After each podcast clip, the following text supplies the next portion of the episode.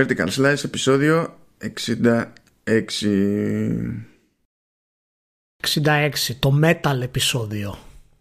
Το, το metal επεισόδιο Το metal επεισόδιο Iron Maiden 666 Number of the Beast. Ήμουν έτοιμος να πω για, για Star Wars και... και Order 66. Και Order 66. Ναι, α- από εκεί προέρχεται η ιδέα για το, για το σενάριο αυτό. Από το 1980 είναι. είχε, είχε, μείνει, είχε μείνει πίσω. Έπρεπε να ξεκινήσω με αυτό το υπερκλισέ, τη χαζομάρα των υπήρων. Δεν γινόταν, να το βγάλω από μέσα μου. Οκ, δεκτό. Εντάξει. Καλά και εγώ με κλισέ θα το πήγαινα για το Order 66 απλά θα ήταν πιο, ας πούμε, λίγο πιο pop, τι να το είναι, πω. πιο- είναι λίγο πιο μοντέρνο το δικό σου. Καλησπέρα. Ε, έχω να δηλώσω ότι είδα 4 λεπτά του τελευταίου Star Wars γιατί δεν πρόλαβα να δω κάτι παραπάνω. Δηλαδή, ε, με λίγη τύχη θα το δω μετά την ηχογράφηση. Ποια τέσσερα λεπτά; Τα 4 πρώτα λεπτά. Α, τα πρώτα τέσσερα. Νόμιζα ότι το έβαλες, έβαλες τέσσερα λεπτά κάπου, ρε παιδί μου. Πάτησες κάπου Όχι, και έβαλες όχι. τέσσερα λεπτά. Δεν ξέρω γιατί με τόσα σπόρε που σου έχουν πει τον τόσο καιρό, μπορεί απλά ξέρεις να μην το είδες, να έβαλες τέσσερα λεπτά. Όχι, είδα, είδα- όχι, θα το δω, εντάξει, θα το δω. Αλλά ξεκινάω, διαβάζω το crawl που παίζει στην αρχή και α, ε, απίβδησα από το crawl. Δηλαδή διαβάζω και συνειδητοποιώ ότι οι τύποι σου λένε θυμάστε που αφήσαμε τα πράγματα, Πό- πώς είχε, πώς είχε η φάση. Never mind, έχουν γίνει stuff. Έχουν έρθει, έχει, είναι- είμαστε σε τελείως άλλη φάση. Δεν έχει σημασία όλο το, το υπόλοιπο. Α, το αφήσω στην άκρη. Τώρα θα γίνουν κάτι άλλα stuff. Εντάξει. Έχουμε, εντάξει. έχουμε staff, staff και staff. Staff και staff. Και κάνει και reference στο de- ε, και καλά για Dead Speak και τέτοια. Και λέω, τι έχω, τι έχω χάσει; Γιατί δεν μου θυμίζει τίποτα αυτό το, το, το reference. Και κάνω ένα search και συνειδητοποιώ ότι για να μου θύμιζε κάτι αυτό το reference έπρεπε να ήμουν σε συγκεκριμένο event στο Fortnite. Και καταστράφηκα εκεί. Mm. Πάντως γενικά δεν ξέρεις τι γίνεται στο τέλος. Δεν σου έχει κάνει spoiler κάποιος αυτό. Όχι, δεν με έχουν διαλύσει μέχρι εκεί. Εντάξει. Ε, εντάξει. Αλλά. Το είμαστε OK. θα- Εν τω μεταξύ θέλω να δηλώσω ότι μου λέει ο Μάνος τώρα πριν το podcast είδα μου λέει και το τελευταίο επεισόδιο του Picard στο οποίο Picard είχαμε συζητήσει τα πρώτα δύο επεισόδια μα είχαμε, ήμασταν και δύο ικανοποιημένοι και μετά εγώ δεν κατάφερα να δω τα επόμενα ο Μάνος τα έβλεπε και το μόνο που μου έλεγε στην ουσία ήταν ότι χειροτερεύει σταδιακά αποκορύφωμα ήταν το προηγούμενο επεισόδιο το οποίο μου είπε ότι το έχασε πάει αυτό ήταν δεν έχει καμία ελπίδα. Λοιπόν, εγώ είχα ξεκινήσει με ιδιαίτερη ας πούμε έτσι, όρεξη να δω Picard γιατί όντως έχει μια ωραία έτσι νουάρ αισθητική και ήταν ωραίοι διάλογοι στην αρχή και έλεγα όχ επιστρέφουμε σε κάτι καλό. Ο Μάνος λοιπόν το κατέστρεψε, αυτός το τελείωσε και εγώ το αδε- για μόνο και μόνο στη σκέψη ότι πρέπει να μπω να το συνεχίσω να το δω χρειάζεται να προσπαθήσω να το κάνω ενώ μέχρι τώρα ήμουν αεράτος. Έλεγα θα δω ένα Picard. Λοιπόν, Λοιπόν, κοίτα, αφού οπότε- έχεις πάθει ήδη τη ζημιά, δεν σε Ναι, έχω πειράξουν πάθει τα τη ζημιά. υπόλοιπα που θα πω. Όχι, απλά θέλω να πω ότι σε όσους σε, σε έχουν φίλο και σε ρωτάνε πράγματα, να μην μιλάτε με το Μάνο εάν σας αρέσει μια σειρά, γιατί αν σας τη χαλάσει, δεν πρόκειται να φτιάξει μετά. Γιατί είναι, δεν υπάρχει περίπτωση σε αυτά τα πράγματα, ξέρει τι λέει. Οπότε μην, ε, μην κάνετε διάλογο καν. Για πες Μάνο. Εγώ κάπου εκεί το νομίζω το τέταρτο επεισόδιο ήταν που το συζητάγαμε και λέγαμε ότι κάποιος έπαθε Star Wars με την κακή έννοια και εντάξει ήταν, ήταν ένα επεισόδιο που ήταν γελίο εκεί πέρα τελείως. Ναι, εκεί είναι. Και στη συνέχεια ε, α, α- άρχισε να ψιλοσιώνει, αλλά πάλι ήταν off. Αλλά έβλεπες ότι πήγε μια προσπάθεια του στείλω ότι ρε παιδί μου, μάλλον το low point ήταν εκείνο το ρημάδι το επεισόδιο μέσα στη μέση και ότι τέλος πάντων εντάξει, τα χειρότερα περάσανε. Και ο, γίνονται κάποιες προσπάθειες με κάποια αφέλεια που δεν έβλεπα στα πρώτα δύο-τρία επεισόδια. Φαινόντουσαν πολύ πιο μεστά στη, τα πράγματα στην αρχή. Να είναι πολύ πιο συγκεκριμένη η κατεύθυνση που είχαν όλοι στο μυαλό τους. Και εκεί που το, το τέλος είναι two-parter και καλά δεν βγήκανε και τα δύο μαζί τα επεισόδια αλλά είναι part 1, part 2 και πηγαίνει αναλόγως. Και σκάει το πρώτο επεισόδιο του τέλους και όλες οι, κα- οι, οι ιδέες είναι εκεί, είναι σωστές, όλες οι ιδέες. Αλλά; Αλλά επειδή δεν είχαν χτιστεί επαρκώς πριν, πρέπει ξαφνικά να χτιστούν βιαστικά εκείνη την ώρα.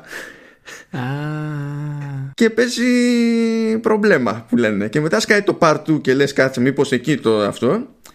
Και συμβαίνει ναι, το ίδιο και στο part 2. μήπως θα χωρέσουν όλα στο μισό χρόνο.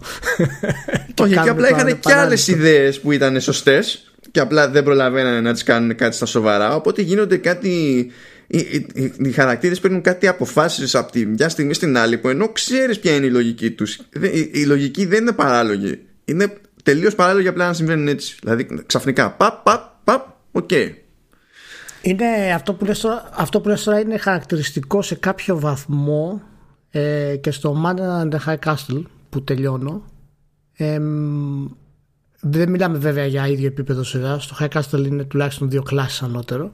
Βασικά που, που είσαι στο, για να καταλάβω; Ε, ξεκινά την τέταρτη τώρα. Α, ναι, οπότε ε, πλέον είσαι στην κατηφόρα. Είσαι στην κατηφόρα ενώ και Έχω, ποιοτικά. Ναι, γιατί οι ναι, πρώτε δύο είναι ναι, πιο ναι. γενικά. Ε, οπότε θέλω να πω ότι είναι ένα, ένα χαρακτηριστικό της σειράς, επειδή το είπες για τους χαρακτήρες στο Picard που κάνουν επιλογές που δεν έχουν νόημα. Είναι ένα χαρακτηριστικό της σειράς στην τρίτη σεζόν. Οι περισσότεροι χαρακτήρες ουσιαστικά δεν κάνουν τίποτα, κάνουν πράγματα που δεν έχουν βασικό νόημα στο story και έτσι δεν καταλαβαίνεις πάνω κάτω ποιος κάνει τι στη, στην τρίτη σεζόν του High Castle. Και θέλω να πω ότι σε αντίθεση με το Picard, το οποίο ήταν έτσι πιο. φαίνεται μάλλον, δεν έχω φτάσει στου έχει φτάσει και είναι πολύ straightforward η, το storytelling τους σε αυτά που θέλει να κάνει και σε αυτά που θέλει να πει. Ε, το High Castle, επειδή μπλέκεται πάρα πολύ με αυτά που θέλει να κάνει, είναι χαρακτηριστικό του πόσο του λείπουν ικανότατοι ας πούμε γραφιάδες για να το ντύσουν όλο αυτό το πράγμα. Κάτι ας πούμε που είχε το Lost παραδείγματος χάρη. Και άσχετα με το τέλος που είναι αμφιλεγόμενο γενικά ας πούμε. Έχει ναι, καταφέρει να δημιουργήσει αυτό το μύθο και να σε χορτάσει με τους χαρακτήρες να καταλάβεις γιατί κάνουν όλα αυτά τα πράγματα. Ενώ το, το High Castle επειδή έχει και αυτό πολλούς χαρακτήρες έχει και αυτό χαρακτήρες που έχουν διάφορα έτσι ηθικά ας πούμε προβλήματα ε, εκτός του Smith ο οποίος χρειάζεται και podcast από μόνος του και πιστεύω στην τέταρτη. Ο Σμιθ είναι θεός. Και αυτός το οποίος είναι τώρα. Είναι, είναι ναι, αιώνια ναι. το οποίος αυτός ο Σιουέλ. Είναι, είναι, είναι. Και πιστεύω η, η, στη σέρ σεζόν θα αναδείξει ολοκληρωτικά το χαρακτήρα του. Ο Σμιθ, ο Smith πιστεύω ότι θα περάσει στην ιστορία σαν της δεκαετίας ένας από τους σημαντικότερους leads, ας πούμε, εάν τελειώσει έτσι όπως εύχομαι να τελειώσει. Τέλος πάντων, τώρα το πήγα μαλλού είναι vertical slice. Ναι, εντάξει, δεν θα, σου πω παραπάνω, αλλά για να το, το αυτόσουμε λίγο εκεί πέρα με το, με το Picard, αν υπάρχει τρόπος να γυρίσω και να σου πω πες ότι δεν έχεις δει καθόλου. Έτσι, και ότι δεν σε ενδιαφέρει να το δεις. Και να σου πω ότι ε, κοίταξε να δεις, η κεντρική ιδέα είναι αυτή και η, κατάληξη, η κατάληξη ως concept είναι αυτή. Θα εντυπωσιαστείς. Η εκτέλεση όμως ε, είναι ένα θέμα. Βέβαια, τι να πω, ε, εκεί που έχουμε ξεπέσει στην όλη ιστορία με τα, με τα Star Trek είναι ότι λες χίλιες φορές αυτό από το, τα, το ωραία του Discovery που θα επανέλθει και αυτό παραγότερα και δεν θα ξέρω πού να φύγω. Αλλά τέλος πάντων. Εντάξει, τώρα μην το πιάσουμε το Discovery τώρα και δεν κάνουμε podcast. Δηλαδή, άστο.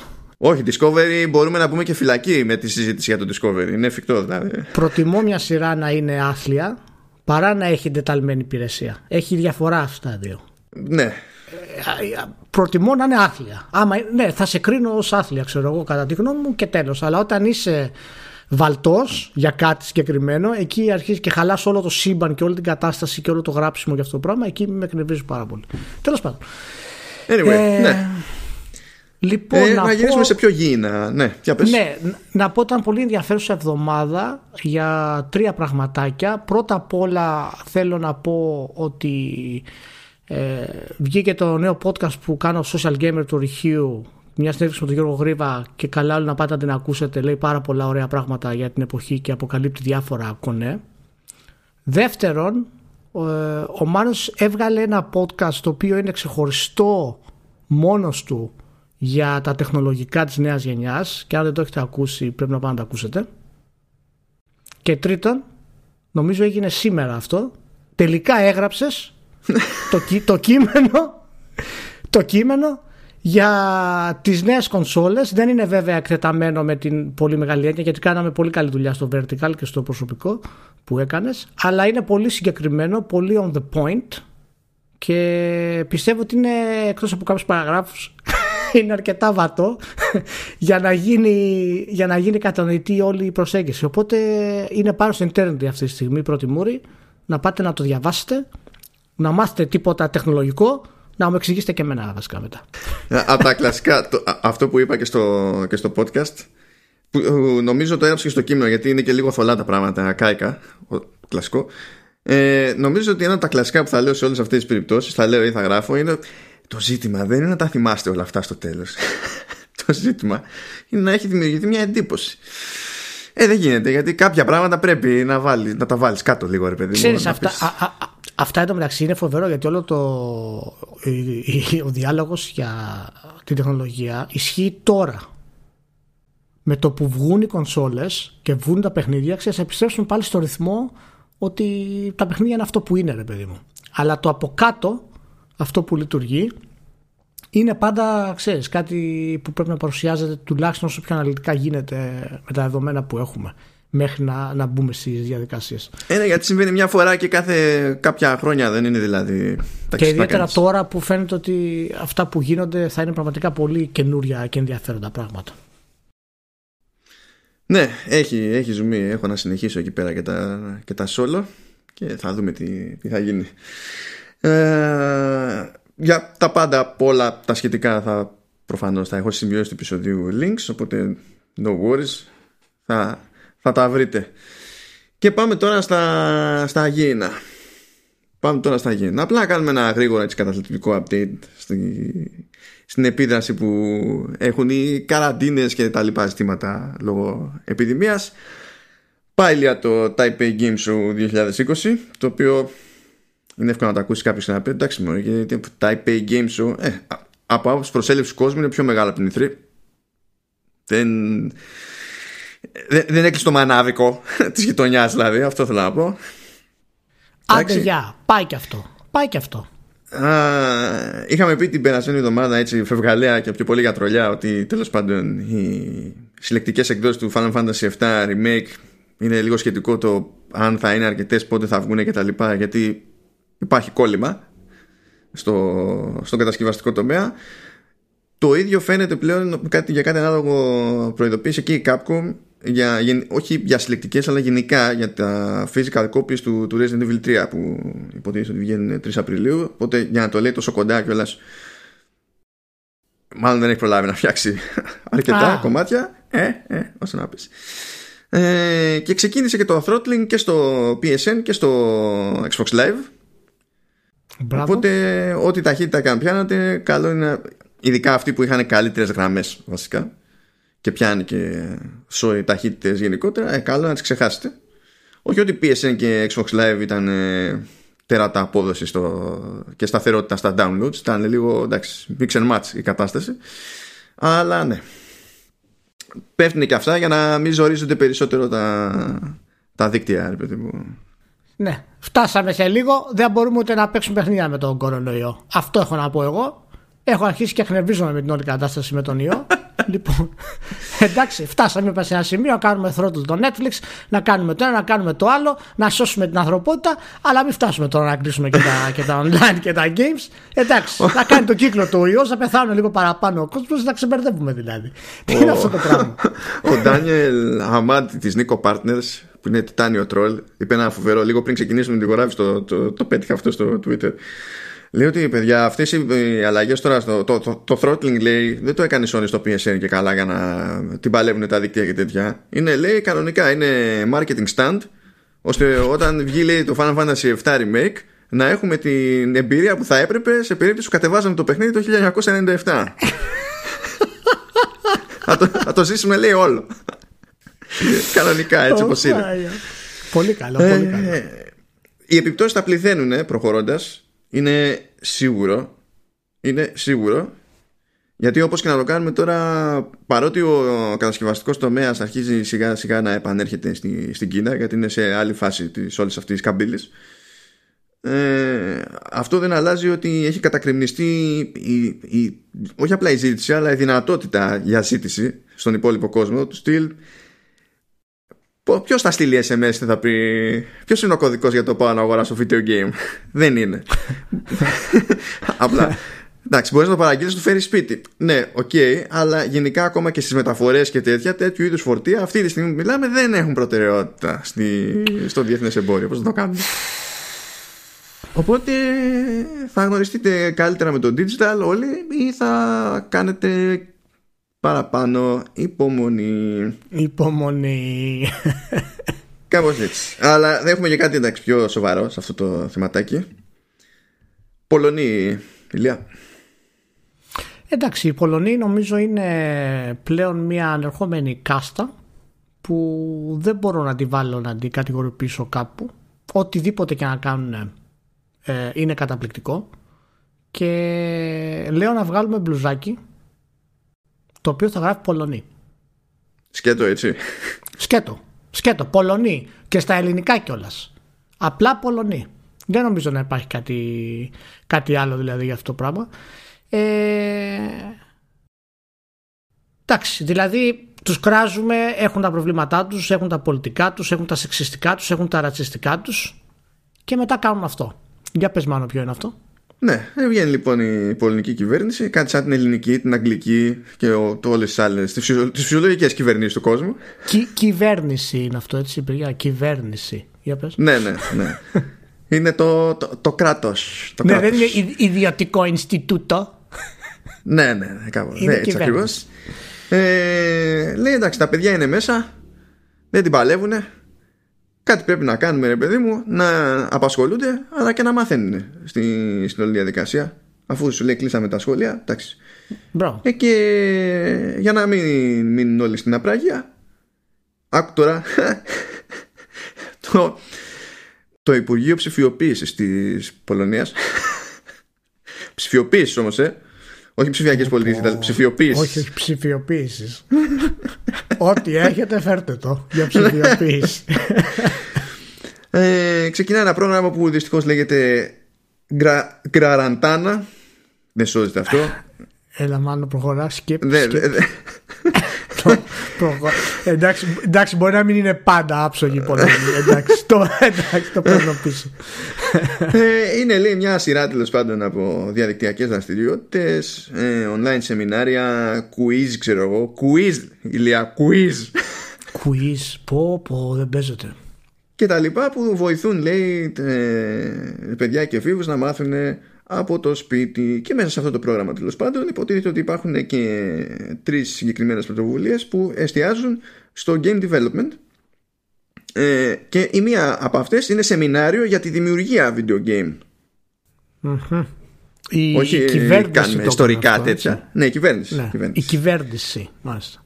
Ε, λέει ότι αυτά ξεκινήσανε τη, την προηγούμενη Παρασκευή. Τα ετοίμασε λέει το Lublin Game Dev Foundation το συγκεκριμένο τουλάχιστον σεμινάριο κρατάει λέει ε, έξι μέρες και δηλαδή τώρα στην ουσία τελείωσε που γράφουμε εμείς και μαθαίνει λέει στα παιδιά τα βασικά του game design, του scripting, του prototyping και ακόμη τα βασικά για τη χρήση της μηχανής Unity.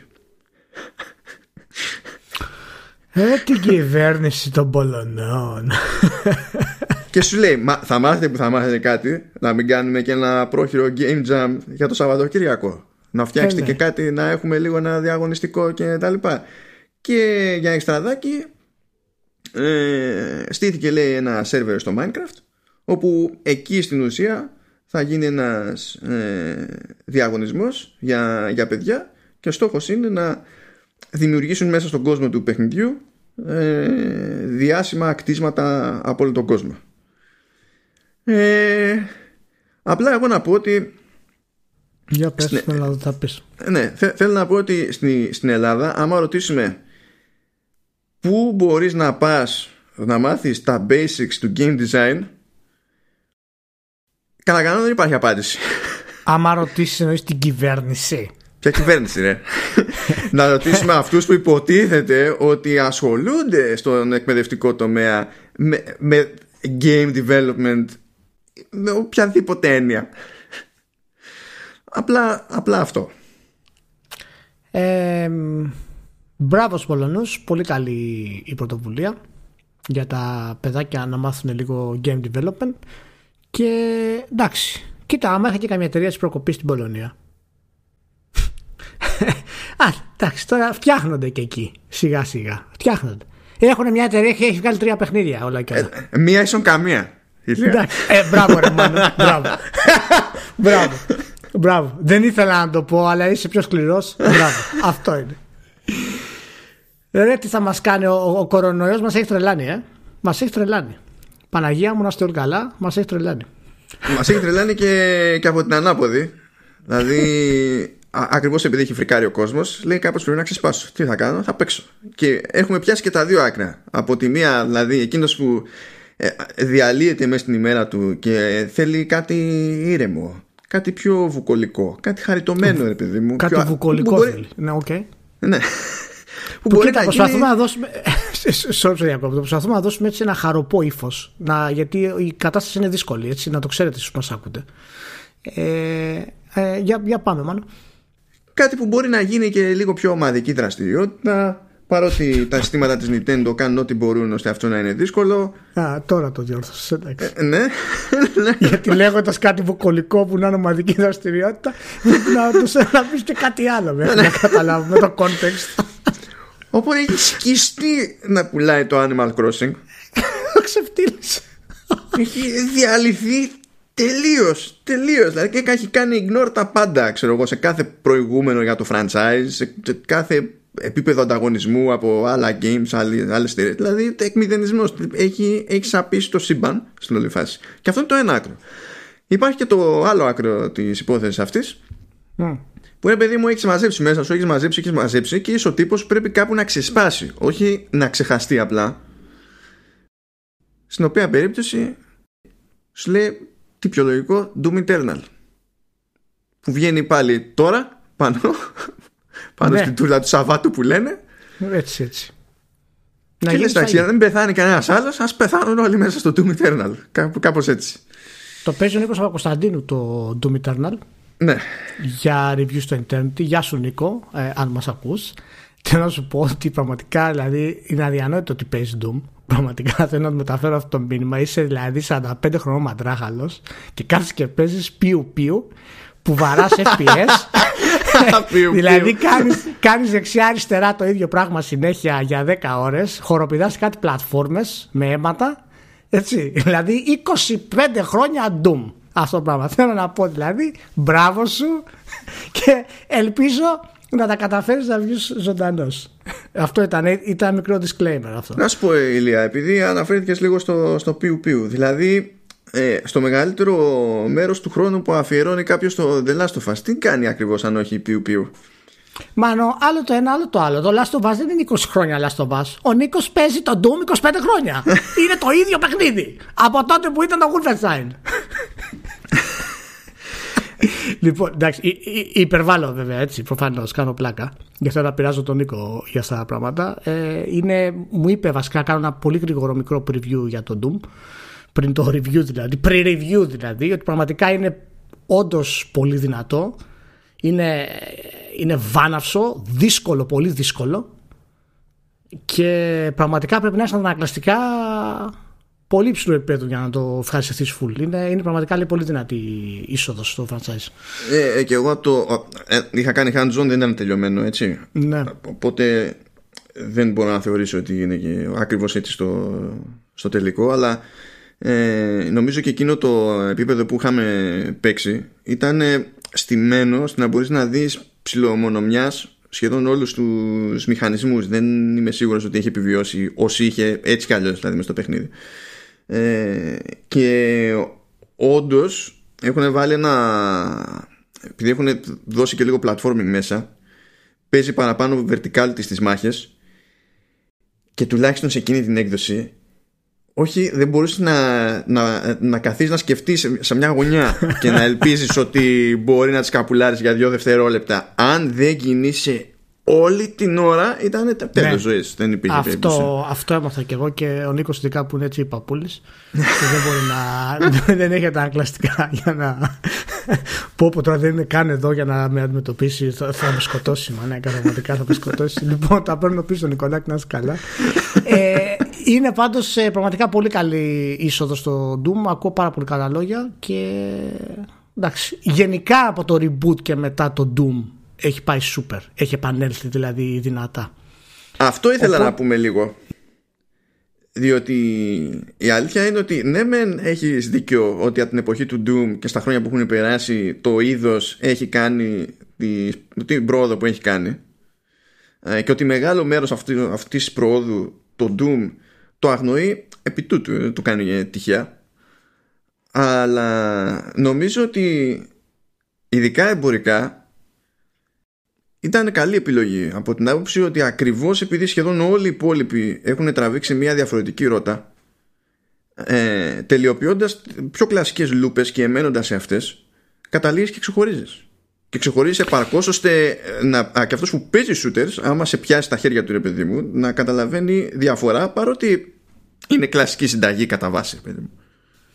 Εντάξει τώρα από τη στιγμή που το γύρισες λίγο στο πιο σοβαρό να πω ότι ειδικά για το, για το Doom ε, εντάξει προφανώς έχει αλλάξει από το κλασικό Doom έτσι εννοείται και λόγω τεχνολογίας πούμε, και τα λοιπά και ήταν το core παραμένει το ίδιο αλλά κατά πόσο έχει αλλάξει ας πούμε σε σύγκριση με το Halo 4 από το Halo 1 σε σύγκριση με το Halo 5 από το Halo 3 και υπάρχουν φορές που βλέπουμε ξέρω εγώ παιχνίδια σαν το Halo 4 σαν το Halo 5 να κρίνονται πάρα πολύ αυστηρά ενώ στην ουσία εάν όχι δεν, δεν καλυτερεύουν το gameplay αλλά τουλάχιστον είναι κοντά στο gameplay το οποίο έχουμε εκθιάσει ε, να μην πηγαίνουν καλά. Δηλαδή η 343 Industries έχει πάρει ε, ε, αρκετό κρά για, το, για τις κινήσεις της στο, στο Halo από το 4 και μετά.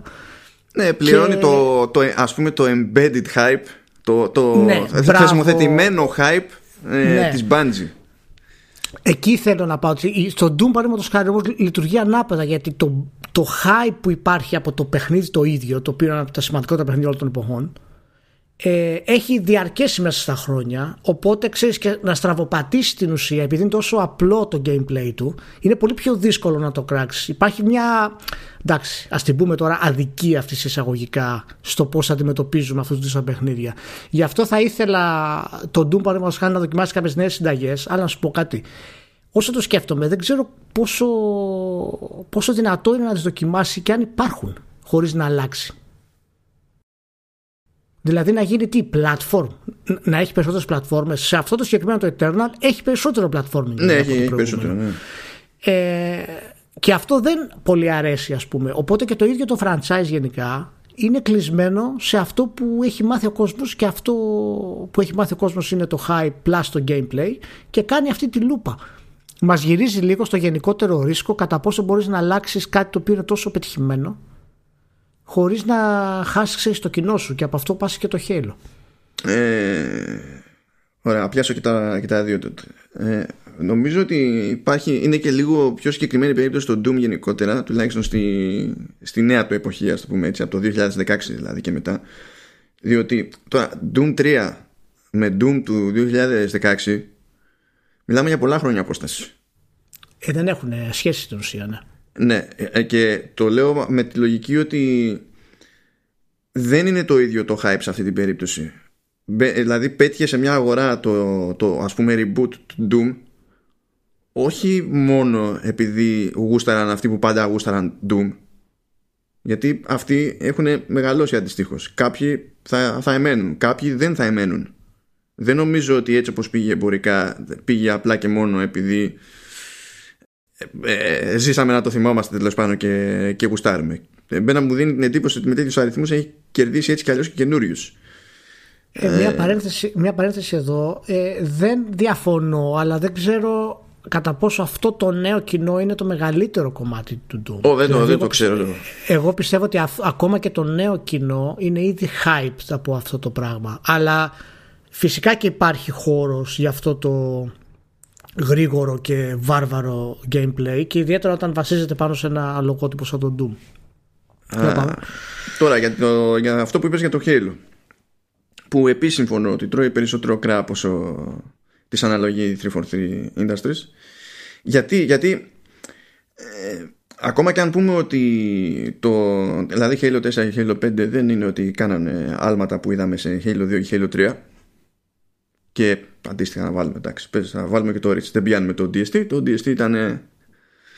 Εντάξει, ε, ήταν ναι. κάθετο. Ένα vertical slice ήταν. Ναι. Α, ωστόσο, η, η ομάδα δεν πήγε να. ούτε διέλυσε το χαρακτήρα του παιχνιδιού. Και να λέω διαλύει το χαρακτήρα του παιχνιδιού, δεν εννοώ να πάει και να αλλάξει μηχανισμό εδώ, μηχανισμό εκεί. Μιλάω για περίπτωση.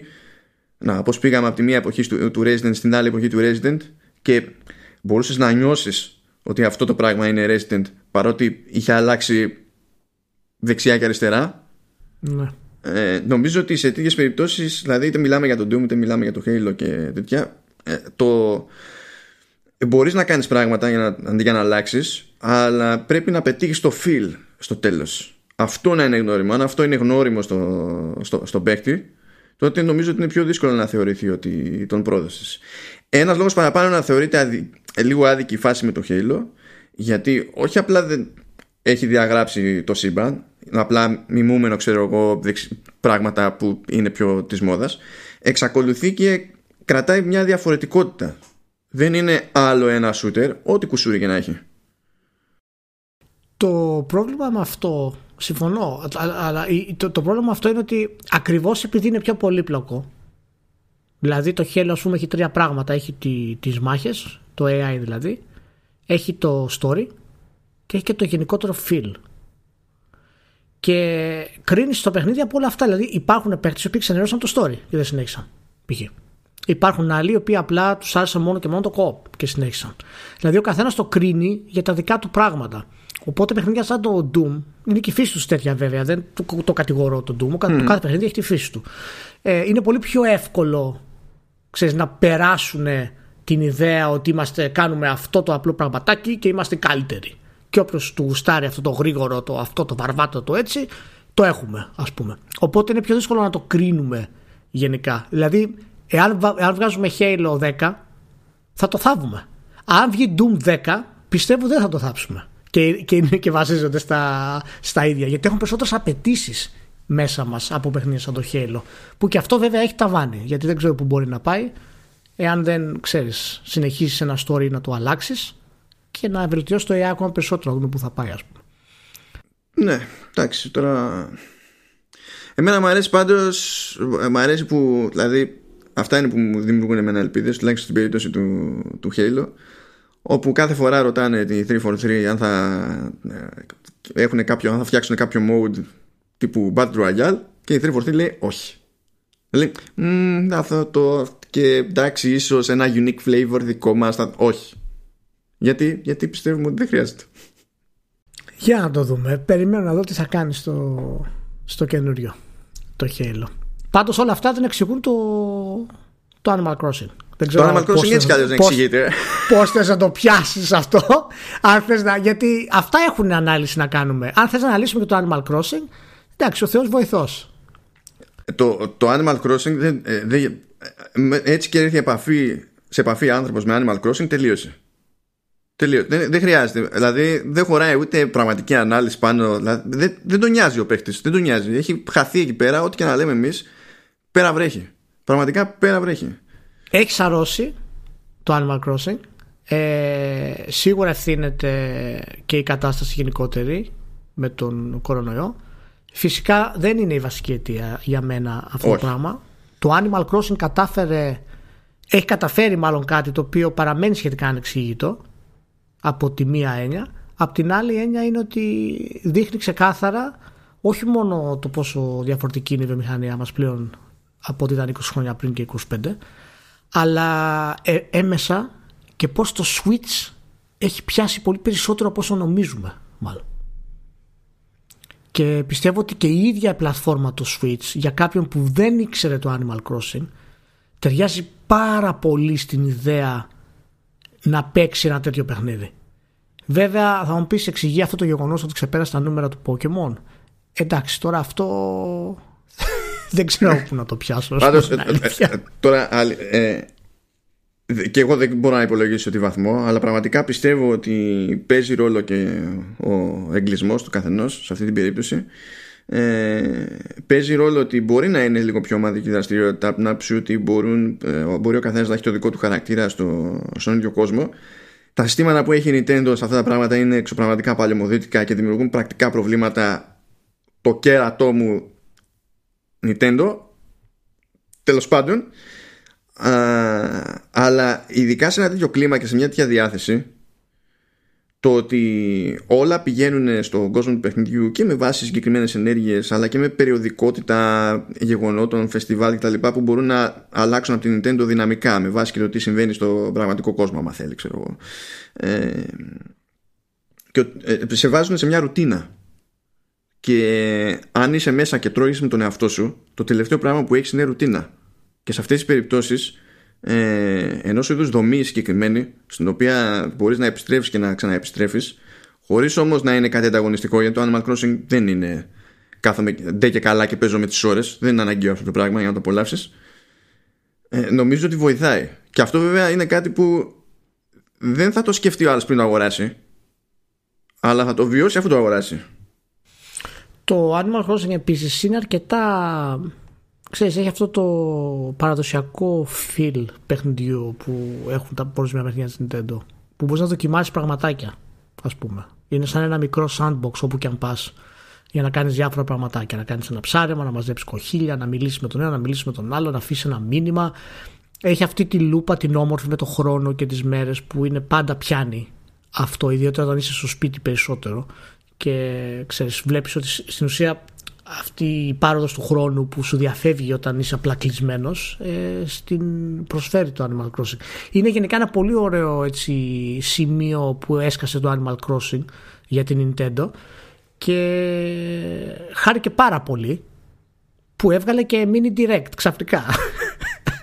Ναι, δηλαδή είπε τα πάμε τόσο καλά, ας βγάλουμε και, και mini direct, ας πούμε έτσι. Ναι. Το οποίο έκανε... δεν υπάρχει μόνο το Ying, υπάρχει και το Yang. Θα πονέσετε και ναι. λίγο. Ναι. το οποίο δεν ήταν και πολύ mini direct εδώ που τα λέμε έτσι. Μου είπες Όχι, είναι... Συνήθως προειδοποιεί. Ακόμα και αν είναι να προειδοποιήσει μία μέρα νωρίτερα, δηλαδή να έχεις περιθώριο 24 ώρων να προετοιμαστείς ψυχολογικά.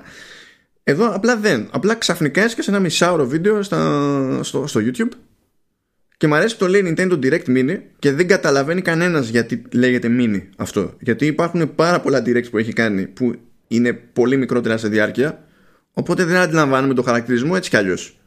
Δεν είναι ότι βγήκε και ανακοίνωσε ένα μάτσο ξέρω εγώ ε, υπερτίτλους.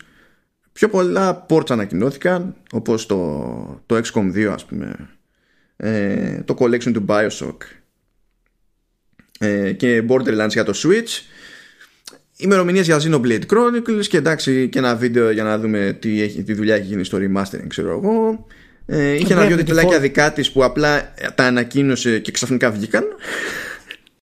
Μιλάμε και για Bravely Default 2.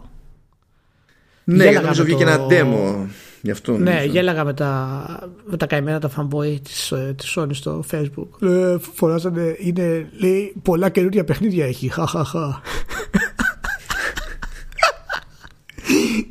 Αμέσως, αμέσως να πούνε το τέτοιο όχο, όχο, έχει πολλά καινούργια παιχνίδια. Γιατί τι έπρεπε να έχει δηλαδή, δεν κατάλαβα. Έπρεπε να έχει τέσσερα καινούργια AAA. Ειδικά. Αχ, Θεούλη. Καλά, στις μέρες μας κανένας δεν έχει δεσκάσει παρουσίαση και έχει τέσσερα καινούργια AAA για την part του. Κανένας. Έτσι ναι, ναι, Αυτά πάνε. Ναι. Οπότε, ακόμα περισσότερο software για το Switch, ακόμα περισσότερα πραγματάκια Μπράβο σε Nintendo να είναι καλά, να προχωράει τη, την πορεία της, να πηγαίνει σούπερ. Α σου πω, Ηλία, συγγνώμη, ε, πώς το κόβεις, θα, το θα το ξαναπέξουμε το remind του Xenoblade Chronicles. Ωχ, Παναγία μου. Ρε Σιμανό, δεν γίνεται αυτό. Είναι, είναι, είναι μεγάλη. Η, η πλάξη ποια είναι, ότι τεχνικώ υπάρχει επιχείρημα. Γιατί αν τα βάλεις κάτω και πιο ψω είναι και πιο σημαντικό είναι από τα Xenoblade Chronicles που ακολούθησαν. Ναι, εντάξει. Αυτό, αυτό, αυτό ισχύει. Αυτό ισχύει. Ναι, γι' αυτό υπάρχει μια πίεση, αλλά πραγματικά δεν. γιατί βγήκε στο. είχε βγει στο Wii, έτσι. Κάηκα εκεί πέρα. Okay. Ναι, ο, ο, αυτό, αυτό όταν είχε βγει στο Wii.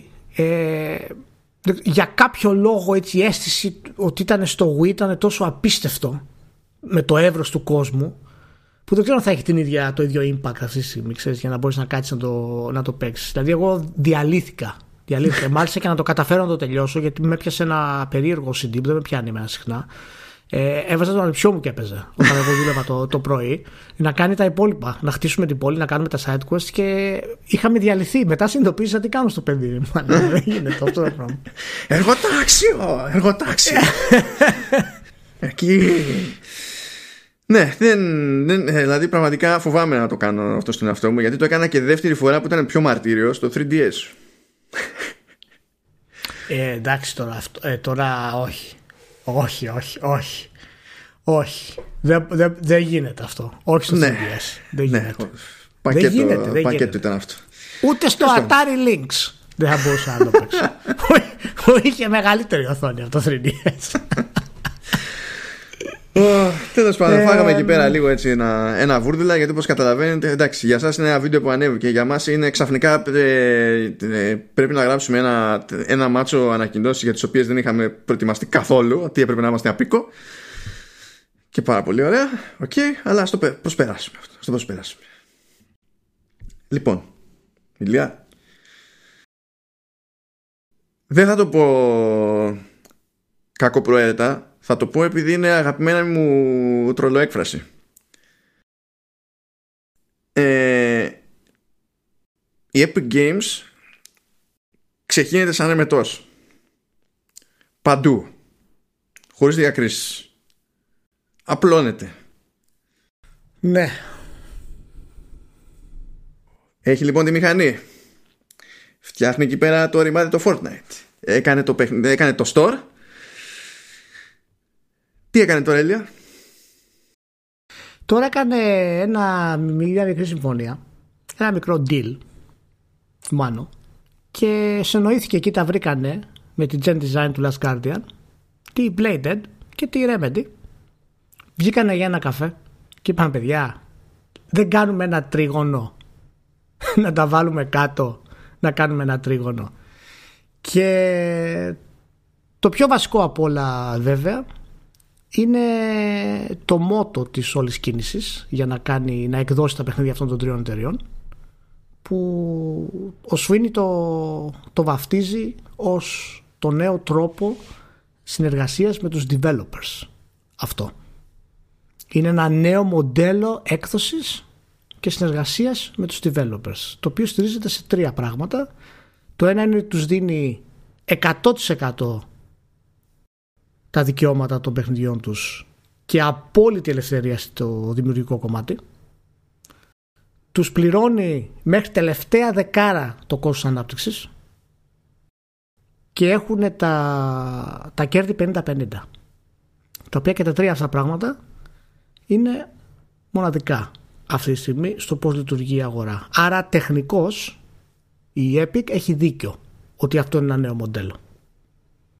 Ε, πι- πιέζομαι. Δεν ξέρω να ακούγεται.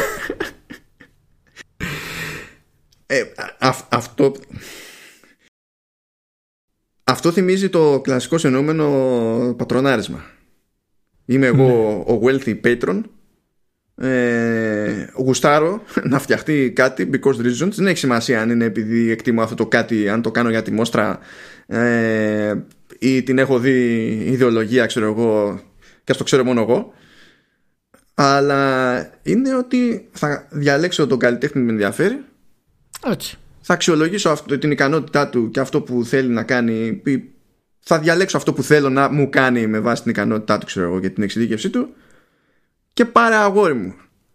Και το κέρδος το δικό μου θα είναι ότι στην τελική σε μένα μένει το προ- ε, τότε ήταν εντάξει τελική κτήση ήταν ε, στον Patreon. Έκανε ο άλλος ένα εργοτέχνης έμενε σε αυτόν. Δεν έπαιζε 50-50 σε profits και τέτοια αλλά καταλαβαίνεις που το, που το πάω. Που είναι πολύ σημαντικό. Είναι, είναι δεν ξέρω πως θα της βγει αλλά εμένα μου αρέσει πάρα πολύ αυτό που κάνει. Ε, διότι στην ουσία πηγαίνει και α- αφαιρεί κάτι πονοκεφάλους από τους developers οι οποίοι πονοκέφαλοι δεν είναι ότι απλά έχουν ζωήσει οι developers στο παρελθόν είναι ότι έχουν περιπλέξει και ένα μάτσο απορρέουσες καταστάσεις σε νομικό επίπεδο και ε, σε θέματα διαχείρισης δικαιωμάτων και, και, και που σε αυτό το μοντέλο δεν υφίσταται Το πιο σημαντικό κομμάτι είναι το ότι τους δίνει ολικό έλεγχο ιδιοκτησίας του, του IP και της δημιουργικότητας. Αυτό θέλω να πιστεύω ότι ισχύει. Τώρα βέβαια δεν ξέρω αν είναι κάτι το οποίο η Epic στην πορεία θα δει ότι δεν με πολύ συμφέρει αυτό. Γιατί αν κάποιος βγάλει ένα παιχνίδι και γίνει Minecraft, καταλαβαίνεις ότι θα έχουν θέματα από το να μην παίρνουν αυτά που το παραπάνω κομμάτι της πίτας. Αλλά επειδή αυτό είναι μια θεωρία και δεν ξέρουμε καν αν θα γίνει ή όχι, τα στοιχεία που έχουμε μέχρι τώρα είναι ένα μοντέλο το οποίο πραγματικά ε, και εγώ κάθισα και το σκέφτηκα να δω αν έχει δυνατότητες μάλλον αρνητικά αποτελέσματα κάπου. Αυτή τη στιγμή δεν μπορώ να βρω, να σου πω την αλήθεια. Ε, ούτε εγώ. Δηλαδή δεν μπορώ πραγματικά να βρω και από ό,τι κατάλαβα ε, δεν θα είναι καν ε, αποκλειστικά στο Epic Games Store. Όχι. θα είναι. Α, κοίτα, στο Epic Games Store θα, λογικά θα είναι, έστω και αν είναι για μια περίοδο. Αλλά αυτό, αυτό θέλω να πω. Ότι, ότι στην ουσία θα είναι time, γιατί δεν τους ανήκουν τα, τα δικαιώματα για να τα κάνει ό,τι θέλει και να τα έχει αποκλειστικά, ας πούμε. Οπότε, Όχι, προφανώς κάποιο... εξαιρούνται και όλες οι μετακινήσεις, πορταρίσματα και εκδόσεις, ξέρω εγώ, σε άλλες πλατφόρμες που δεν είναι το PC. Στο PC μπορεί να έχει το μηχανισμό να κρατήσει μια κάποια αποκλειστικότητα. Στι υπόλοιπες πλατφόρμες δεν νομίζω ότι τη πέφτει λόγος. Ε, οπότε δεν ξέρω. Ήταν, κα, Καταρχάς, δεν σε έκανε, δεν σου έκανε λίγο περίεργο που είναι τόσο ξαφνικό αυτό το πράγμα. Δεν έχουμε ακούσει τίποτα, ας πούμε, για αυτά τα σχέδια της ε, της Epic. Και ξαφνικά βγάζει τώρα αυτή η συμφωνία με την Gen Design, την Bladed και, και, και τη Remedy. Μου κάνει, μου κάνει φοβερή εντύπωση. Και αυτό εξηγεί εν μέρη λίγο ότι η Sony δεν πήγε πιο full για τη Remedy στην όλη κατάσταση. Γιατί μπορεί κάτι να ήξερε επί την όλη αυτή διαδικασία. Γιατί φυσικά η Remedy από τη στιγμή που μπήκε σε ένα τέτοιο deal, δεν έχει κανένα λόγο να δεσμευτεί σε κάποιο publisher έτσι όπως είναι τα πράγματα. Όχι, οτιδήποτε άλλο δεν συμφέρει. Βασικά με το μοντέλο αυτό, με το μοντέλο αυτό, ακόμα και αν πούμε ότι δεν τους καλύπτει όλο το έξοδο ανάπτυξης. Γιατί λέει, ξέρω εγώ, it will offer as much as 100% of the development costs, including employee salaries. Εντάξει, οπότε σε κάποιες περιπτώσεις δεν θα είναι. Θα, θα παίζουν κάποια. Θα έχει ένα μηχανισμό εκεί που θα καταλήγουν στο α ή το β ποσοστό. Ε, ο μόνος άλλος κίνδυνος που υπάρχει προκύπτει από την αναφορά στο, στη μοιρασιά του κέρδους που λέει ότι τα κέρδη θα μοιράζονται 50-50 μεταξύ Epic και Developer μετά όμως την απόσβεση του αρχικού κόστους. Οπότε αν ένα παιχνίδι ε, δεν πουλήσει όσο γρήγορα χρειάζεται ώστε η πρώτη απόσβεση να γίνει επίσης σχετικά γρήγορα τότε προφανώς απομακρύνεται και η χρονική στιγμή ε, από την οποία και μετά ο developer ο ίδιος θα έχει να εισπράττει κέρδος τουλάχιστον από PC φαντάζομαι σε αυτή την περίπτωση. Αυτός είναι ο μόνος δηλαδή εντάξει δεν μπορείς να τους πεις βέβαια για κάτι διότι μπεις να είναι δεν γίνεται. Να σου φτιάξει κάποιος πλάνο για να μην έχει κανένα κίνδυνο. Εντάξει τι ναι, ναι, άλλο, άλλο business, άλλο δωρεά ναι. όχι γενικά ήταν εντυπωσιακή η κίνηση και βασικά ξεπροστιάζει όλους τους publisher η αλήθεια είναι. Έτσι πρέπει να το πούμε αυτό Α, πρέπει να ελέγχουμε τους developer. Α, πρέπει εμείς να κανονίσουμε όλα τα κέρδη. Α, δεν βγαίνουμε αλλιώς. Και Skype και σου λέει, παιδιά, εντάξει, το και το θα κάνουμε αυτά τα τρία πραγματάκια, ας πούμε. Και... Δεν ξέρω. Τι να σου πω, δεν ξέρω. Είναι... Έχει, έχει πολλές προεκτάσεις αυτό, εσύ. Δηλαδή, full creative freedom. Τι σημαίνει αυτό; Δηλαδή, μπορείς να... Πόσα χρόνια θα είναι το deal που θα κάνεις για το κάθε παιχνίδι, δηλαδή; Δεν ξέρω πόσα χρόνια είναι το deal, αλλά μπορώ να σου πω με, με σιγουριά ότι όταν κάνανε το κονέ με, με Gen Design δεν τα είχαν σκεφτεί πολύ καλά.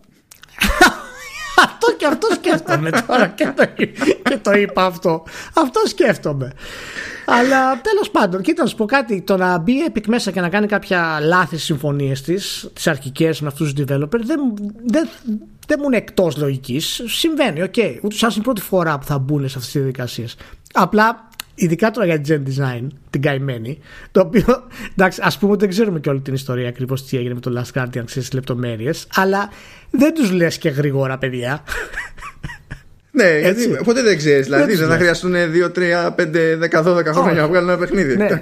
Ενώ, ενώ, ενώ η Playdead και η Remedy είναι εταιρείες που έχουν αποδείξει ότι και μόνες τους, χωρίς κεφάλι από πάνω να τους ε, πιέζει, ε, μπορούν και κυκλοφορούν παιχνίδια σε normal χρονικά διαστήματα και κερδοφόρα.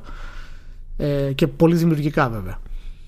Μπράβο, μπράβο, τι να πω. Μπράβο, ε, θα, δούμε, θα δούμε τι θα εξελιχθεί αυτό. να, ε, να πω ένα πραγματάκι εξτραδάκι λίγο για τη Remedy μιας και έγινε αντικείμενος συζήτησης. Βγήκε και έκανε συμφωνία με την Epic. Εντάξει, εντάξει. Ε, την ίδια μέρα η Remedy ε, βγήκε και είπε ότι ε, ε, έκανε συμφωνίες συμφωνίες, μεταξύ όχι συμφωνία, συμφωνίες με μεγάλο publisher για δύο παιχνίδια που δεν έχουν ανακοινωθεί και πρόκειται να κυκλοφορήσουν στις κονσόλες επόμενες, επόμενες γενιάς και στο PC στα επόμενα χρόνια. Ο ένας τίτλος λέει θα είναι AAA σαν παραγωγή και είναι σε αυτή τη φάση σε pre-production και ο δεύτερος τίτλος ε, θα είναι πιο μετρίου αναστήματος αλλά θα εντάσσεται υποτίθεται στο ίδιο franchise. Μάλιστα. Πόσα πράγματα κάνει η Remedy; Γιατί τα είχαμε ξαναπεί ότι είχε κάποια πράγματα και με συνεργασίες και δικά της και τα λοιπά στα σκαριά. Τι, τι συμβαίνει στη Remedy; Είναι. Τι να σου πω. Νομίζω ότι θα δούμε πολλά πραγματάκια. Α, συγγνώμη, συγγνώμη, γιατί τώρα διαβάζω πιο συγκεκριμένα την ανακοίνωση. Αυτό γιατί το κάνανε. Δηλαδή, λέει στην ανακοίνωση της Remedy ότι ε, ο publisher θα χρηματοδοτήσει πλήρως το παιχνίδι και ότι η Remedy θα πάρει 50% ε, του κέρδους Ψέματα. Και αυτό είναι net, τρελό. Net revenue. net revenue. Ναι, net revenue, όχι profit, net revenue από τις πωλήσεις του παιχνιδιού. Και με το που το ακούς αυτό λες μήπως είναι η Epic και συνειδητοποιείς ότι δεν είναι η Epic γιατί συμφωνία με την Epic πηγαίνει με βάση profit. Και είναι και multiplatform, ξέρω εγώ. Δεν... Τι να πω. Ναι. Τι να πω. Τι να πω. Ναι, μα, μακάρι, ξέρω εγώ. Δεν μπορώ να βρω κάτι, κάτι άλλο να πω για τον deal. Δεν μου κάνει εντύπωση βέβαια αυτό να είναι κάποιο αρχικό κονέ να τραβήξουν ε, developers και μετά να αρχίσουν να χτίσουν ένα μοντέλο. Αλλά να σου πω κάτι. Δεν ξέρω κατά πόσο μπορεί να αλλάξει τελικά το μοντέλο αυτό το publisher, όπω λέμε, αλλά δεν θα μου κάνει καμία εντύπωση αν μετά από δύο χρόνια, ξέρω εγώ, οι δύο από τις εταιρείες έχουν κάνει φοβερές επιτυχίες και η Epic απλά τις αγοράσει. Σου πει παιδιά, με τους ίδιους όρους, ακριβώς, αλλά θα ανήκετε σε μένα. Και έχω τόσο μεγάλη αγορά αυτή τη στιγμή που θα σας καλύψω και τις πωλήσεις από αλλού που ίσως να, να χάνετε, ας πούμε, οτιδήποτε. Δεν ξέρω, δεν ξέρω. Πολλά, πολλά, πολλά μπορούμε να περιμένουμε από την Epic ε, όπως, όπως τα πράγματα εξελίσσονται πάντως. Πολλά και περίεργα. Πολλά και περίεργα. Ναι. Αυτό για μένα έχει πολύ μεγαλύτερο ενδιαφέρον ως κίνηση και ενδεχομένως πολύ μεγαλύτερη αξία για τη βιομηχανία από οτιδήποτε έχει κάνει τώρα με το ότι φτιάξαμε και εμείς ένα store και μοιράζουμε τσάπα παιχνίδια. Αυτό είναι καμία σχέση. Έχεις την αίσθηση ότι αυτό σιγά σιγά που καλύπτεται ένα πλάνο από πίσω που, που ξεκίνησε με το Epic Game Store; Γιατί αυτά που κάνει με το Epic Game Store που σε όλους φαίνονται τρομερά και υπάρχουν υπερβολές καταστρέφει τα indies και όλες αυτά ε, τα περίεργα ε, όλα σιγά σιγά αποκαλύπτονται ότι είναι ένας τρόπος για να προσελκύσει developers. Και κάποιος ο οποίος προσελκύει developers στο κατάστημά του προφανώς αρχικά θέλει να πουλήσει αλλά κάποιος ο οποίος προσελκύει φτασμένους developers και κάνει συμφωνίες αποκλειστικές μαζί τους δεν ξέρω πού αλλού μπορεί να στοχεύει εν τέλει όταν αυτοί οι τρεις developers γίνουν πέντε ή γίνουν εφτά. Δεν, δεν, δεν μπορείς όμως και να ποντάρεις την περίπτωση του, της Epic Δηλαδή, αν ήταν άλλη εταιρεία, θα έλεγα ότι ναι, θα θέλεις να το κάνεις αυτό το πράγμα, να χτίσεις κάποιες συνεργασίες, να, να έχεις τις σχέσεις που έχεις και μετά να τις αξιοποιήσει ακόμη περισσότερο, είτε σημαίνει εξαγορά, είτε σημαίνει άλλου τύπου συμφωνία και τέτοια. Αλλά επειδή πάντα μιλάμε για Team Sweeney, αυτός είναι και λίγο τρελός. Δηλαδή, πάντα στην άκρη του μυαλού σου επιβιώνει και η σκέψη ότι μπορεί να το κάνει και λόγω βλάβης. Τι να πω. Για να δούμε. Να δούμε. Έχουμε επόμενο που θα πάμε είπαμε. Ε, κοίταξε, μία εκκρεμότητα μας έχει μείνει θεωρητικά. Μάλιστα, έχουμε μία εκκρεμότητα. Ε, το Half-Life Alyx. Βγήκε και αυτό, διάλεξε περίοδο, μια χαρά τα κατάφερε. Δεν φτάνει που είχαν ξεμείνει από πριν με, από headsets, τώρα δεν μπορούν καν να ξεξεμείνουν από headsets. Έτσι όπως έχει πάει η παραγωγή αλλά να που βγήκε το Half-Life Alyx πήγε, προλάβες να διαβάσεις πράγματα γιατί εντάξει εσύ δεν έχεις VR headset εγώ δεν έχει σημασία αν έχω, καλά έχω PSVR εντάξει αλλά δεν έχω Windows PC για να έχει σημασία αν θα είχα VR headset ναι VR headset έχω επιλέξει να μην έχω έτσι να το σημειώσουμε αυτό Είσαι τόσο φίλος. Δεν θέλω, δεν θέλω να έχω VR headset. Δεν θέλω να έχω VR headset. Γιατί αυτό, γιατί; Γιατί άμα βγει κάτι το οποίο είναι ok θα το συζητήσω. Θα το συζητήσω. Ok. Okay. Πρόλαβες όμως να... Το, το Half-Life Alyx βγήκε δηλαδή. Για να δούμε. Έχω προλάβει τα πάντα. Τα πάντα. Έχεις Μέσα προλάβει. και έξω. Έχω να πω ότι έπεσα σε ένα, σε ένα review του Ars Technica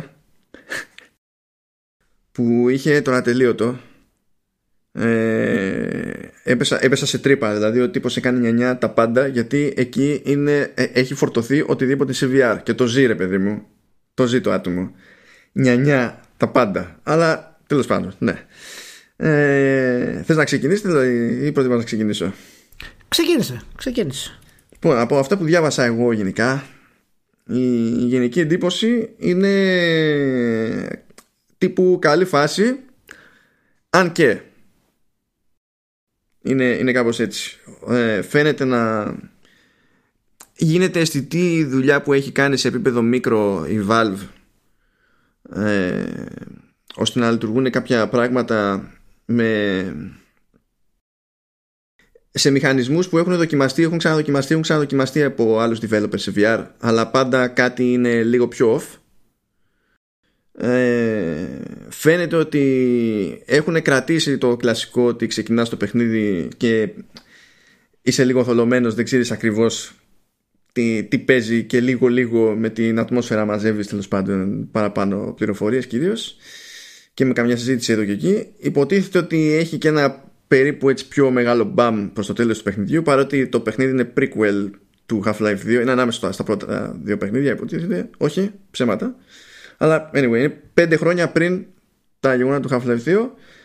Ε, κρατάει την παράδοση αυτή ότι γίνεται κάτι πιο ούγκ προς το τέλος δεν ξέρω τι είναι και να ήξερα βέβαια τι θα σας το έλεγα γιατί δεν, δεν μου φταίει κανένας σε αυτή την, την περίπτωση ε, οι ερμηνείες υποτίθεται ότι είναι πολύ καλές η διάρκεια για παιχνίδι VR είναι μεγάλη και αυτό καταλήγει και κοστίζει περισσότερο στα θέματα των γρίφων που είναι τέλος πάντων είναι κάποιες συνταγές σε mini games και από ένα σημείο και έπειτα ως συνήθως παραλαμβάνονται αυτά τα πράγματα. Οπότε απορείς λίγο, απορούν λίγο για το αν έπρεπε να είναι 15 ώρες όλο αυτό. Ναι. Κλασική απορία για πάρα πολλά παιχνίδια. Η, η αλήθεια είναι. Αλλά το σταθερό που βλέπω είναι ότι στην αλληλεπίδραση με τον κόσμο ε, όχι μόνο στο τεχνικό επίπεδο αλλά και στις ιδέες το ότι έχει τα αντί για gravity gun ξέρω εγώ έχει τα Russells που είναι gravity gloves ξέρω εγώ. Ε, ότι ως επινόηση και στην πράξη ε, είναι πολύ καλά και γενικά αλλά και ειδικότερα για VR το, το gunplay υποτίθεται ότι είναι καλό η αλληλεπίδραση με τα όπλα φαίνεται να είναι ε, πάρα πολύ καλή. Ε, και, και, και οι λεπτομεριούλε γεμίζω το όπλο μου, το γεμιστήρα κτλ. Είναι, ωραία. είναι αρκετά σωματικές στον παίχτη για να του περνάει. Είναι ωραία αυτά. Ναι, και διατηρούν και ένα επίπεδο έντασης. Διότι όταν θα σου σκάσει ο εχθρός και εσύ πρέπει να αλλάξει γεμιστήρα. Και κανένα αλλάξει γεμιστήρα. Αν θες να γεμίσεις το shotgun που βάζεις τα, τα cells ένα-ένα, είναι, παίζει φρίκι εκεί πέρα. πάνω στο... Και αν βιαστείς και την έχεις δει όπως άλλα παιχνίδια, ότι εντάξει, βγάζω γεμιστήρα και βάζω γεμάτο ε, με το που το κάνεις αυτό αν δεν έχεις αδειάσει ε, γεμιστήρα οι σφαίρες που είχαν μείνει μέσα χάνονται από τα αποθέματα που έχεις. Και γενικά το παιχνίδι φαίνεται να είναι στημένο ώστε να θέλει λίγη ιστορική προδέρμη για να φροντίζει να έχεις πυρομαχικά τέλος πάντων ανά πάσα ώρα και στιγμή. Και αναμενόμενα να χτίζει και κάπως έτσι τη, την ανάλογη ένταση υποτίθεται. Ε, Οπότε η εντύπωση που μου έμεινε διαβάζοντας είναι ότι είναι καλή φάση, ότι διατηρεί ε, βασικά κομμάτια της κλασικής ταυτότητας ας πούμε του, του Half-Life αλλά ακόμα και αν μπορεί παραπάνω από ένα σημείο και έπειτα εξακολουθεί να μην μπορεί να μην το, να μην το επιτρέπει η τεχνολογία ως έχει οπότε υπάρχει το ταβάνι της Valve αλλά υπάρχει και το ταβάνι που υπάρχει ασχέτως της Valve. Να πούμε ότι αυτό που περιμέναμε για το VR το παιχνίδι που θα δείξει τις δυνατότητες τους σε αυτό το είδος γιατί δεν υπάρχουν πολλά είδη που μπορεί να κάνει το, το VR είναι η αλήθεια σε σύγκριση με τα παραδοσιακά τις παραδοσιακές μεθόδους. Ε, έγινε, είναι το Half-Life Alex δηλαδή ό,τι και είπες ό,τι και είπες είναι σωστό και όντως προσφέρει όλα αυτά τα πράγματα και το επιβεβαιώνουν και οι χρήστες σε πάρα πολύ μεγάλο βαθμό είναι η διάδραση είναι εξαιρετική. Το, η αίσθηση του μεγέθους που σε άλλα VR παιχνίδια δεν είναι πετυχημένη. Εδώ πραγματικά το αισθάνεσαι. Ακόμα και ξέρεις, η κοντινή απόσταση είναι πάρα πολύ καλή. Αισθάνεσαι ότι είναι κάτι κοντά σου και κάτι μακριά σου. Το, το έχουν πετύχει πάρα πολύ καλά αυτό. Ε, υπάρχουν διαφορετικοί τρόποι κίνησης για όσους ζαλίζονται ή είναι κάπως. Το οποίο φυσικά και το σχεδιασμό του παιχνιδιού είναι χτισμένος σε πάνω σε αυτούς τους τρόπους κίνησης. Άρα ούτως ή άλλως έχει περιορισμούς ε, για το τι θέλουν να κάνουν. Αλλά σαν εμπειρία VR, νομίζω ότι πρέπει να πούμε ότι όντως είναι αυτό που πρέπει να, να είναι.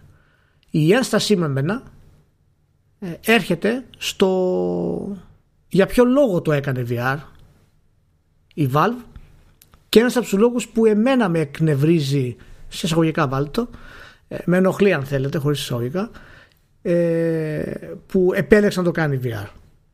Γιατί, γιατί η εταιρεία δεν αποφάσισε να το κάνει VR για να εξυπηρετήσει το όραμα του τίτλου. Αποφάσισε να το κάνει VR για να εξυπηρετήσει το όραμα του hardware.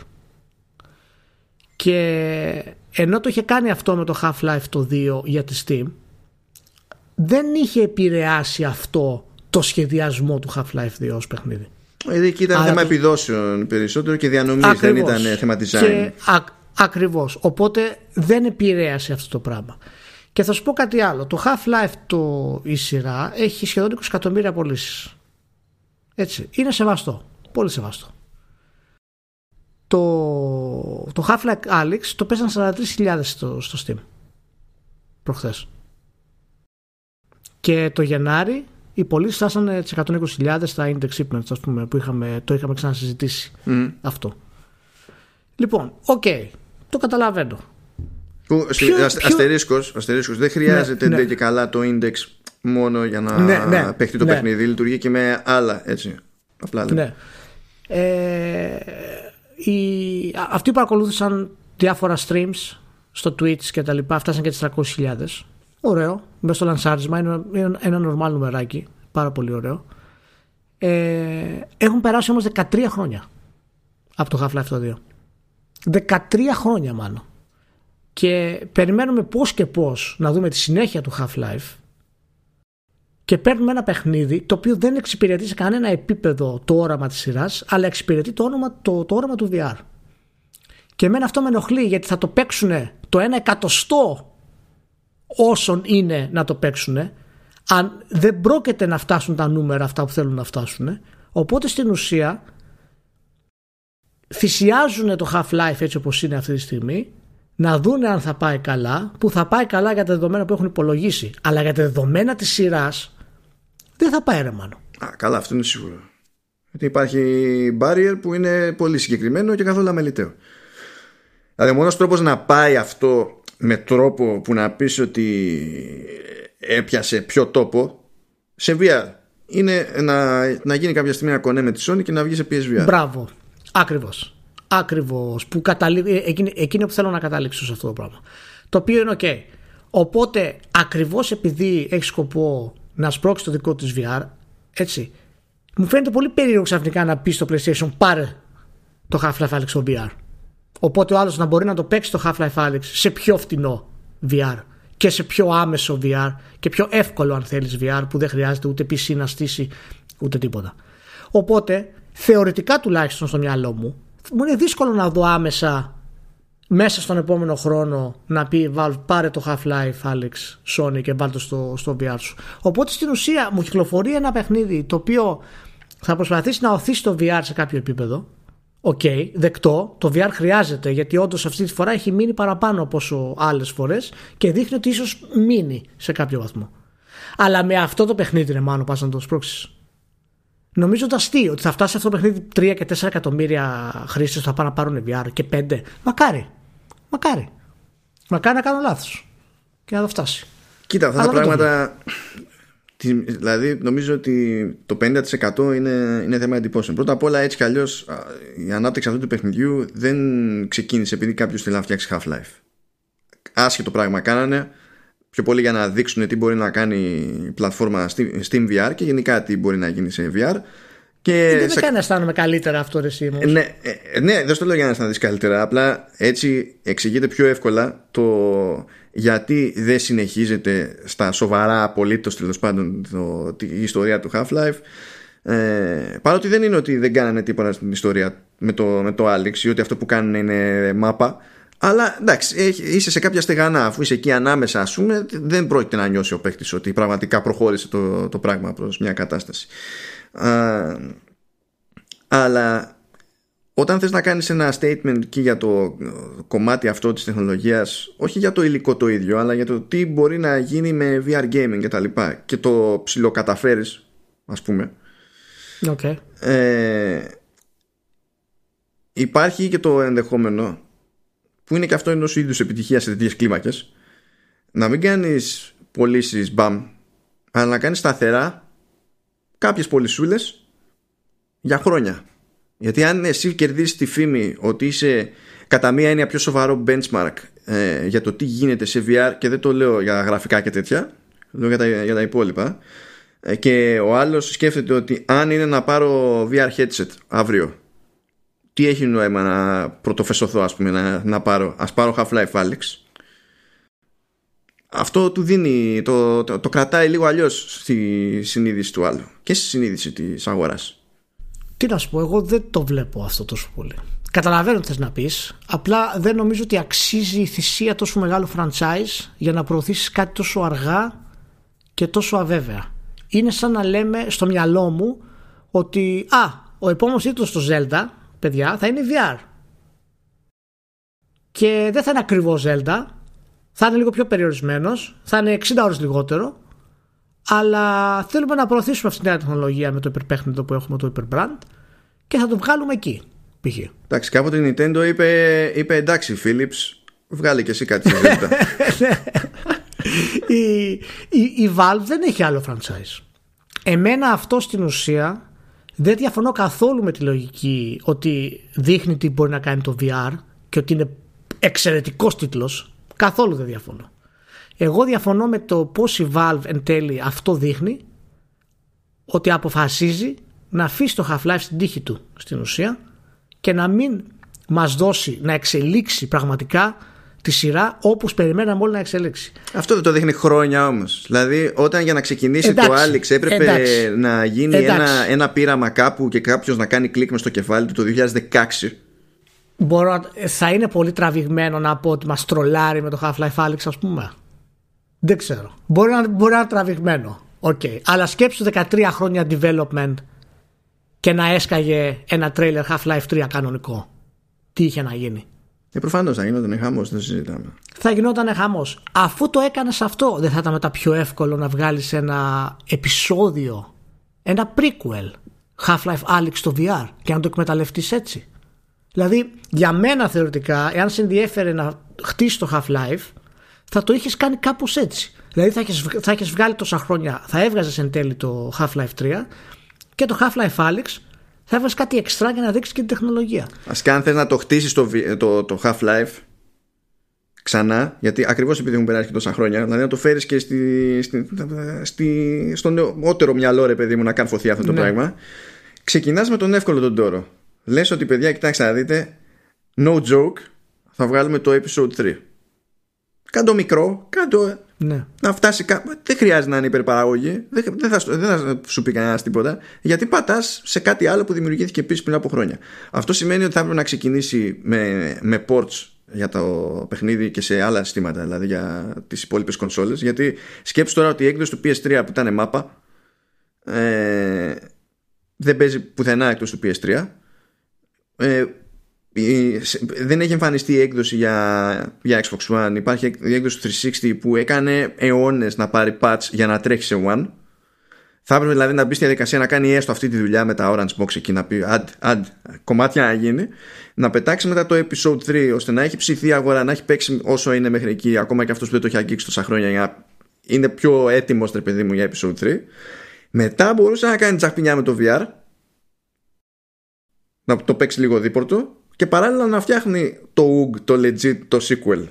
Και, και ξέρεις τι, αυτό που λες το κάνει και αυτό που είπα και εγώ που ταιριάζουν τι τα κάνει πιο ρεαλιστικά ότι είχε τη δυνατότητα να τα κάνει όλα αυτά.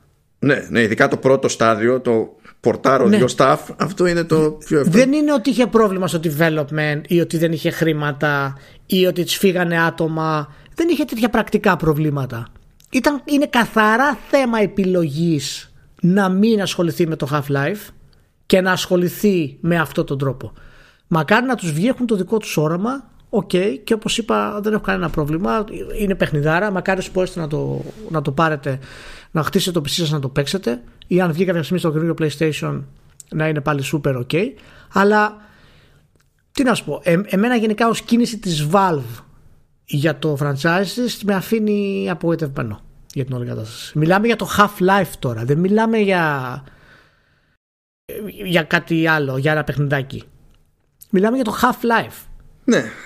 Είναι από τα, ιστορικότερα, από, τα, ιστορικότερα franchises αυτό το πράγμα και τέλος πάντων ίσως να έχω πιο να με πιάνει το νοσταλγικό μου τώρα γιατί ξέρεις το, το πιο παλιό τέλος πάντων πάντως έχει και λίγο πλάκα εντός εισαγωγικών ότι κλασικά χαρακτηριστικά του Half-Life που ήταν και νεοτερισμοί για την εποχή και για το είδος ενώ δεν θα έπρεπε να ούτε σε μια τέτοια παραγωγή να εξακολουθούν και σε μια τέτοια εποχή κυρίως να εξακολουθούν να κάνουν θετική εντύπωση εξακολουθούν και ναι. κάνουν θετική εντύπωση γιατί ναι.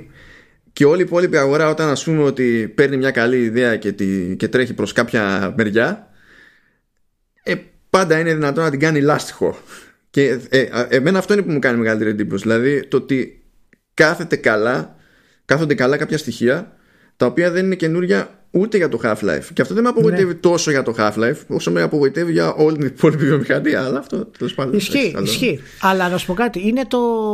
Μπορεί εν τέλει, το έχουμε ξαναπεί αυτό κάποια στιγμή, όχι στο podcast, αλλά γενικά στις συζητήσεις, ότι η τριπλέτα Doom, Halo και Half-Life έκλεισε τα FPS. Το τερμάτισες. Ομαδικός τους δηλαδή μέλλον στην ουσία είναι ή να επενδύσει σε AI ή να γίνει Battle Royale ή να είναι multiplayer.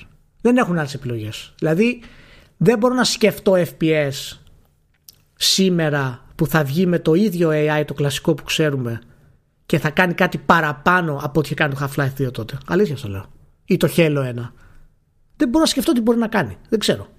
Ή θα είναι Doom, το οποίο το Doom σε αυτό που κάνει το καλύτερο. Δεν υπάρχει άλλο ή θα κοντραριστεί με το Half-Life το Combat Evolved το οποίο είναι χλωμό και δύσκολο ή με το Half-Life το 2 το οποίο είναι έπος. Δεν ξέρω τι άλλο μπορούν να κάνουν δηλαδή για να ξεφύγουν από αυτό το πράγμα. Μπορεί να έχουν πέσει ε, σε αυτό που λες που είναι ξέρεις, η απογοήτευση της βιομηχανίας ότι ξέρεις, δεν, δεν προωθεί λίγο παραπάνω το FPS. Άρα η μόνη επιλογή ήταν να βγάλει το Half-Life Alyx στο, στο VR. Ε, τώρα διέρισα το δικό μου επιχείρημα με αυτό που είπα. Τελικά η πιο λογική επιλογή ήταν να το βγάλεις στο VR. Μπορεί. Διέλυσε και το real time follow από concept. Είναι φυγιόλο ναι, ναι, ναι, αυτό που είπες με, με οδήγησε να διαλύσω το δικό μου επιχείρημα. Πάντω. Τι ήθελα να το βγάλεις Πάντως δεν ξέρω, δεν ξέρω αν σε διευκολύνει, παιδί μου, σε κάτι. Ε, ακούγεται ότι μία άλλη κίνηση, παύλα προσπάθεια που θα κάνει η Valve είναι να κάνει reboot στο Artifact. Δεν ξέρω αν σε εκνευρίζει αυτό. Έχω μια υποψία, αλλά δεν είμαι σίγουρος. Εντάξει, το κόμπο δεν αντέχω. Το κόμπο δεν το αντέχω. Πάντως έτσι να, για να το μαζέψουμε έτσι που το έχουμε πετύχει και η διάθεση προκοπής Ηλία να πούμε τώρα γιατί εντάξει είπαμε όσα είπαμε για το Halo από σπόντα δεν τα είχαμε κάνει στο πρόγραμμα ε, γνωρίζουμε μεταξύ μας, είναι γνωστό και τέλος πάντων γενικότερα τόσα χρόνια ότι ένα μεγάλο μέρος του μπαμ που έκανε το Halo ήταν η τελείως διαφορετική προσέγγιση στην τεχνητή νοημοσύνη. Το οποίο προσπάθησα να εξηγήσω σε, σε έναν τυπά που ήταν 20 χρονών και πιάσε το Master Chief Collection. Ε, 20 χρονών, ε. Ναι, ναι, ναι, ναι. Λέω σε, ποιο, σε ποια δυσκολία το παίζεις. Μου λέει normal. Όχι, όχι, του λέω. Όχι. είναι λάθος, είναι λάθος. Ε, όχι, τι για να το. Δεν βάζω λίγο παραπάνω από το normal στα παιχνίδια για να διαλύω. Όχι, δεν κατάλαβες. Δεν κατάλαβες. Το... Είναι λάθος το normal. δεν είναι ότι είναι υπερβολικό το heroic. το heroic είναι, εφόσον παίζεις για την πάρτι σου, είναι η μόνη λογική επιλογή. Εκείνο το σωστό. Όχι το είναι το σωστό. Δεν με ναι. πίστευε. Δεν περνάει η μπουλιά μου. Τι να πω. Είναι αυτό που είναι. Αλλά επειδή έρχεται η εποχή... Αρχίζεις και νιώθεις το χάσμα γενναιών τώρα και εσύ έτσι. Ένα χάσμα σκέτο γενικά. Αρχίζεις να το νιώθεις και εσύ Αρχίζεις να το νιώθεις και εσύ. Ε, Επειδή έρχεται σιγά σιγά το, η εποχή έτσι, με το hardware που θα αρχίσουμε να ακούμε μερικά πραγματάκια μπλα μπλα τύπου machine learning και κάτι τέτοια Ναι ναι. Άμα δεν προσπαθήσουν να τα κάνουν αυτά κάτι αργά ή γρήγορα για ρημάδι Halo θα είναι, δηλαδή το να το αποφύγουν ε, το machine learning για τέτοια δουλειά θα είναι πραγματικά φτύσιμο στη, στη βασική, στη, στον πυρήνα της ταυτότητας του Halo γενικότερα από τότε μέχρι σήμερα. Και επειδή θα γυρίσει και θα πεις και πώς θα το κάνουν ε, ρε Μάνο εφόσον θέλει να μου τρέχει το Infinity ξέρω εγώ στο Xbox One που δεν μπορεί να τρέξει ούτε καφέ να πάρει και να τον φέρει πίσω πως θα πεθάνει και να λαχανιάσει αυτό θα πεις θα έχεις δίκιο θα έχω δίκιο αλλά για να την ξεφτυλίσω την ιδέα αυτή, θα σου πω το εξής. Για φαντάσου να έχει ειδικό difficulty setting μόνο για το νέο hardware.